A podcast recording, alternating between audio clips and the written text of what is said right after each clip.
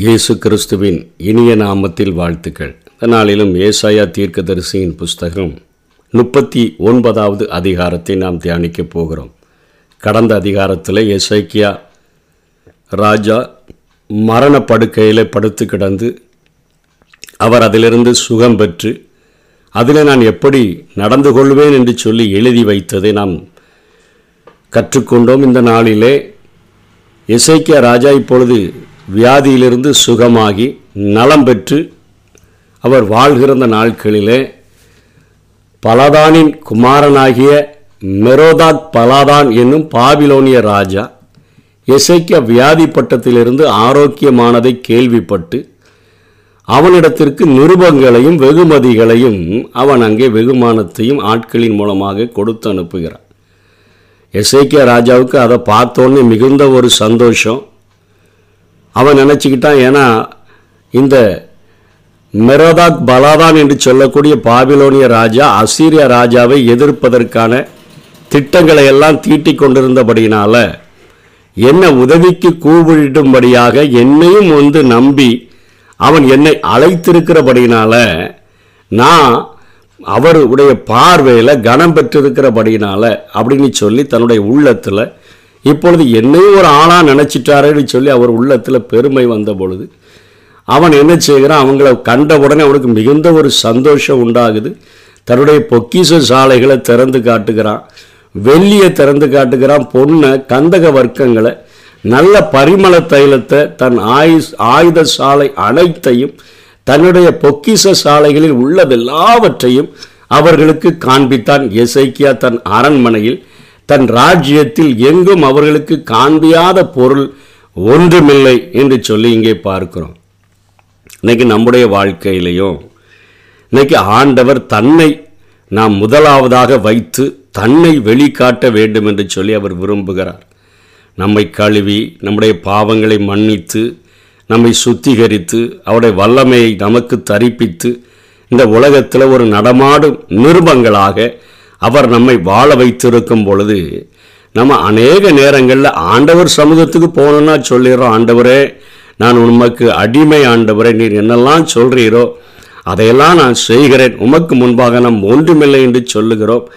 ஆனால் மனிதர்களுக்கு முன்பாக இத்தனை மேன்மை பாராட்டுகிறவர்களாகத்தான் நாம் காணப்படுகிறோம். நம்மை பெரிய ஆளாக காண்பிப்பதற்கு என்னென்னலாம் நம்ம செய்ய முடியுமோ அத்தனை காரியங்களையும் நம்முடைய நடை உடை பாவனைகளிலிருந்து நான் மற்றவர்களுக்கு நானும் குறைஞ்சவன் இல்லை அப்படின்னு காட்டுகிறதற்காகத்தான் இந்த உலகத்தில் வாழ்கிற நாம் பிரயாசப்படுகிறோம். ஆண்டவரை அறிந்திருந்த போதிலும் ஆண்டவருடைய வல்லமையை கண்கூடாக கண்டிருந்த போதிலும் நான் ஒன்றுமில்லை. என்னுடைய ஆ- என்னுடைய ஜீவ நாளெல்லாம் நான் அந்த ஆத்மாவினுடைய கசப்பை நடந்து நினைத்து நடந்து கொள்வேன்னு சொல்லி ஆண்டவரிடத்துல நம்ம தீர்மானம் எடுத்துறோம் ஆனால் மனுஷனிடத்துல நம்ம எப்படி என்கிட்ட இதெல்லாம் இருக்குதுன்னு சொல்லி காண்பிக்கிறதற்கு தான் பிரயாசப்படுகிறோம். அதைத்தான் இங்கே இசைக்கியா செய்கிறான். அருமையாய் முந்தின அதிகாரத்தில் எழுதி வைத்தான் என் ஜீவ நாளெல்லாம் என் ஆத்மாவின் கசப்பை நினைச்சு நான் நடந்துக்குவேன் ஆண்டவரே. நான் என்னுடைய குமாரர்களுக்கெல்லாம் நான் உண்மை பற்றி நான் அறிவிப்பேன் என்று சொன்னான். இந்த பதினைந்து ஆண்டுகள் கூட்டி கொடுத்த வருஷத்துல தான் அந்த ஒரு கூட்டி கொடுத்த மூன்றாம் வருஷத்துல தான் மனாசை என்கிற குழந்தையை இசைக்கியாவுக்கு பிறக்கிறான். அப்படிப்பட்ட நாட்களில் இப்போ என்னையும் நம்பி ஒரு பாபிலோன் ராஜா தன்னுடைய ஆட்களை அனுப்பி என்னை விசாரிப்பதற்கு வெகுமதிகளை அவரெல்லாம் அனுப்பிட்டார வெகுமானங்களெல்லாம் அனுப்பியிருக்கிறார.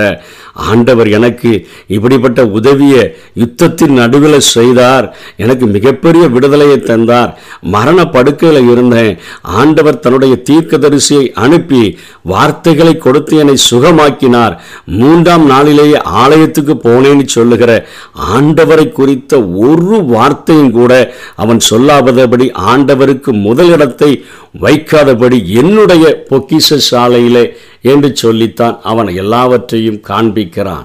ஏசையா தீர்க்கதரிசி எசைக்கியா ராஜாவின் வந்து கேட்குறான் அந்த மனுஷர் என்ன சொன்னார்கள்? எங்கே இருந்தும் இடத்தில் வந்தார்கள்? என்று கேட்கிறான். அதற்கு எசைக்கியா பாபிலோன் என்னும் தூர தேசத்திலிருந்து என்னிடத்திற்கு வந்தார்கள் என்றான். ஏதோ ஏசையாவுக்கு பாபிலோன் தேசம் எங்கே இருக்குதுன்னு தெரியாது என்பது போல ஃபாரின்லேருந்து ரொம்ப தூர தேசமாகிய ஃபாரின்லேருந்து அவங்க எனக்கு வந்தாங்க. அப்பொழுது எசைக்கியா திரும்பவும் கேட்க உம்முடைய வீட்டில் என்னத்தை பார்த்தார்கள்? என்று கேட்டான். அதற்கு எசைக்கியா என் வீட்டில் உள்ள எல்லாவற்றையும் பார்த்தார்கள். என் பொக்கிஷ சாலைகளில் அப்படின்னு சொல்ல என் பொக்கிஷ சாலைகளில்.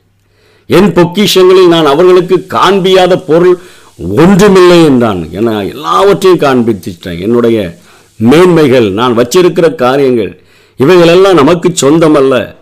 தாவித அளவு அருமையாய் சொல்லுகிறான் உம்முடைய கரத்தில் வாங்கி உமக்கு கொடுக்கிறோம். நான் வாழ்கிறதற்கு தந்தவைகளை உம்முடைய கரத்தில் வாங்கி உமக்கு தருகிறோம் என்று சொல்லுகிற தாவிது அவனைத்தான் தாவிதாகி தாவிதியனுடைய தகப்பன் என்று சொல்லி அவரைப் போலத்தான் ஆட்சி நடத்துகிறேன் என்று சொல்லுகிறான். தாவிது ஆலயத்திற்கு மாத்திரம் மூவாயிரத்தி இரநூறு டன் பொன்னை ஆண்டவருடைய ஆலயத்திற்கென்று கொடுத்தவன். எல்லாவற்றிலும் அவன் ஆண்டவரை புகழ்ந்து கொண்டே இருந்தான். ஆண்டவரே ஒரு ஆடுகளின் பின்பாக இருந்த என்ன கொண்டு வந்து இவ்வளோ பெரிய ஒரு கேதுரு மரங்கள் உள்ள ஒரு வீட்டில் வாசமாக இருக்க பண்ணினீரே. ராக்காலத்தில் நான் நினைக்கிறேன் படுக்கையில் நினைக்கிறேன் ராஜாமங்கள் எல்லாம் நான் தியானிக்கிறேன்.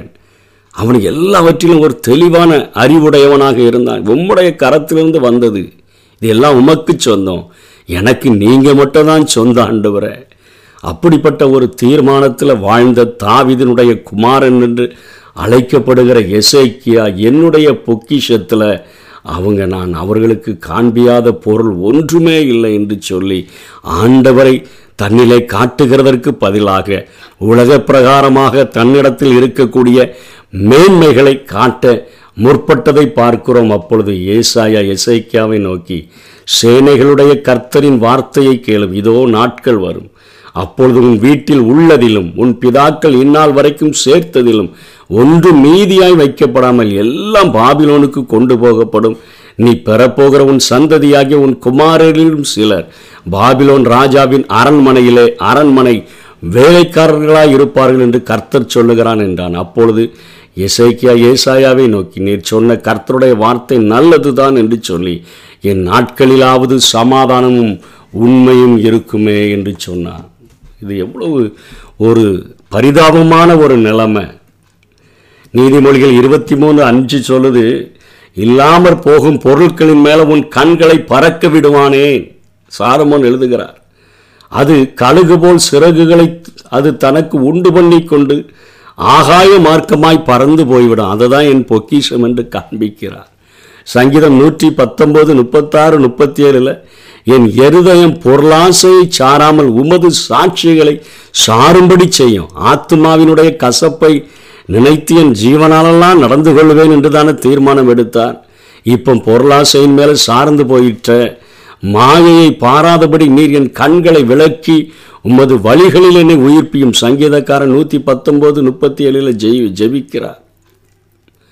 இப்படிப்பட்ட ஒரு நம்பிக்கையோடு கூட வாழும்படியாக இல்லாமற் போகும் பொருள்களின் மேலே இருதயத்தை வைக்காம வாழும்படியாக வேதம் அழைத்திருந்த போதிலும் ஆண்டவருடைய வல்லமையை தன்னுடைய யுத்தத்திலும் தன்னுடைய சரீரத்திலும் கூட கண்ணார கண்டிருந்த போதிலும் என் பொக்கிஷங்களில் அவனுக்கு நான் காண்பிக்காதது ஒன்றுமே இல்லை. ஆண்டவரை குறித்து ஒரு வார்த்தையும் கூட அவர் சொல்லவே இல்லை. அது நிமித்தமாக நூறு வருடங்களுக்கு பின்பாக நடக்க போகிறதை ஏசாயா அங்கே அறிவிக்கிறான். எல்லாம் வந்து அள்ளிட்டு போயிடுவான் எப்படின்னு சொல்லிட்டு எரேமியாவும் இருபது அஞ்சில் அதை உறுதிப்படுத்துகிறார். இந்த நகரத்தினுடைய எல்லா பலத்தையும் அதன் எல்லா சம்பத்தையும் அதன் அருமையான எல்லா பொருள்களையும் யூத ராஜாக்களின் எல்லா பொக்கிஷங்களையும் நான் அவர்கள் சத்துருக்கள் கையில் நான் ஒப்பு கொடுப்பேன்.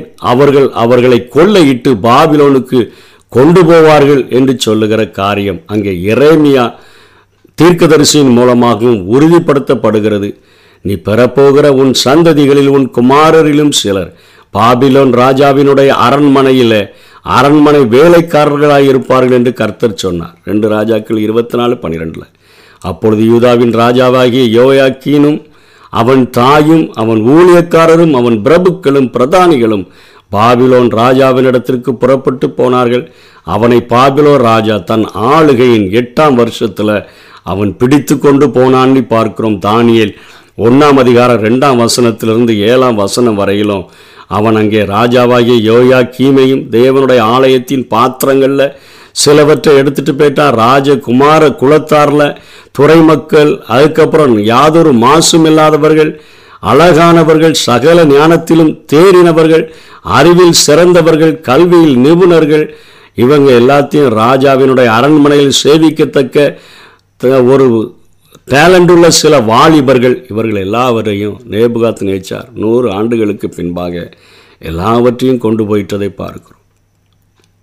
அங்கே சின்ன குட்டி சாமுவேலுக்கு சாமுவேலே சாமுவேலேன்னு அழைத்து ஆண்டவர் நடக்க போகிற எல்லா காரியத்தையும் அவனிடத்தில் சொன்ன பொழுது சாமுவேலின் மூலமாக ஏலி எல்லாவற்றையும் சொல்ல கேட்கிறான்.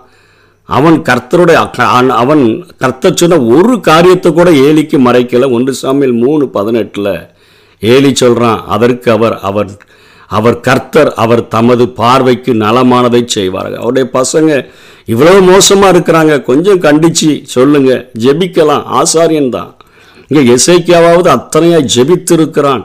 அத்தனையா ஜெபத்தின் வல்லமையை கண்டவன். அவன் சொல்கிறான் என்னுடைய குமாரர்கள் நாட்களில் தானே நடக்கும். என்னுடைய நாட்களில் சமாதானமும் உண்மையும் இருக்குமே. முந்தின அதிகாரத்தில் தான் சொன்னான். முந்தின அதிகாரத்தில் ஒரு தகப்பன் தன்னுடைய பிள்ளைகளுக்கு எல்லாவற்றையும் கற்றுக் கொடுப்பேன் என்று சொன்னான். ஆனால் கொஞ்ச நேரத்தில் அவைகள் எல்லாவற்றையும் வெளியேர்ந்த ஆட்கள் வந்திருக்கிறாங்க என் மேன்மையை பார்க்க வந்திருக்கிறாங்க அப்படின்னு தெரிஞ்ச உடனே எல்லாவற்றையும் அவன் மறந்து பேசிவிட்டதை பார்க்கிறோம். இன்னைக்கு போசியா நான்காம் அதிகாரம் ஆறாம் வசனம் சொல்லுது நீ என் தேவனுடைய வேதத்தை மறந்தா ஆகையால் நானும் உன் பிள்ளைகளை மறந்து விடுவேன். என்னை பரிதாபம் மனாசே பிறந்தான். மனாசே ஆண்டவருடைய பார்வைக்கு மிகவும் பொல்லாப்பான காரியங்களை அவன் செய்ததை வேதத்தில் பார்க்கிறோம். அவனை போல ஒரு விக்கிரக ஆராதனைக்காரனை பார்க்க முடியாத அளவிற்கு அத்தனை ஒரு ஒரு மோசமான ஒரு ஆட்சியை அவன் கொடுத்தான். ஒரு ஏசாயா தீர்க்கதரிசி அவன் மறித்து போகிறதற்கே ஒரு காரணமானவனாக அவன் மாறிவிட்டதை வேதத்தில் பார்க்கிறோம். நம்முடைய பிள்ளைகளுக்கு நாம் வேதத்தை நாம் படிக்கிறது மாத்திரமல்ல. நாம் அவர்களுக்கு கற்றுக் கொடுத்து என்னுடைய சந்ததியும் ஆண்டவரால் ஆசிர்வதிக்கப்பட்டு அவர்களுக்கு ஆசீர்வாதமான பாத்திரங்களாக அவர்கள் வாழ வேண்டும் என்கிற ஒரு தீர்மானத்தில் நாம் ஜெபித்து உழைக்கிறவர்களாக காணப்பட வேண்டும். எசைக்கியாவினுடைய ஒரு வாழ்க்கையானது நமக்கு எச்சரிப்பாக அது கொடுக்கப்படுகிற அவனுடைய சந்ததியை அவன் மறந்து விட்டபடியினால் அவன் மனாசே ஆண்டவுடைய வழிகளில் நடக்காதபடிக்கு அவன் அத்தனையான ஒரு மோசமான ஆட்சியை அங்கே யூத ஜனங்களுக்கு கொடுத்ததை பார்க்க முடியும். நமக்கு கொடுக்கப்பட்டிருக்கிற அந்த நாட்களில் நான் சிலுவையில் அறை அறையப்பட்டிருக்கிறேன் ஆயினும் பிழைத்து இருக்கிறேன் இனி நான் அல்ல.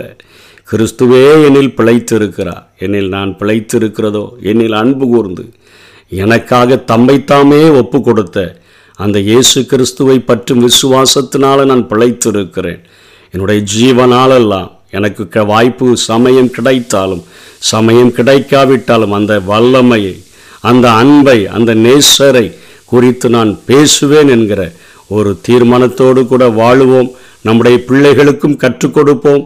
சந்ததியை குறித்த ஒரு கரிசனையற்ற வாழ்க்கை வாழாதபடி அவர்கள் மேலே ஒரு கரிசனை கொண்ட ஒரு வாழ்க்கையை வாழுவோம்.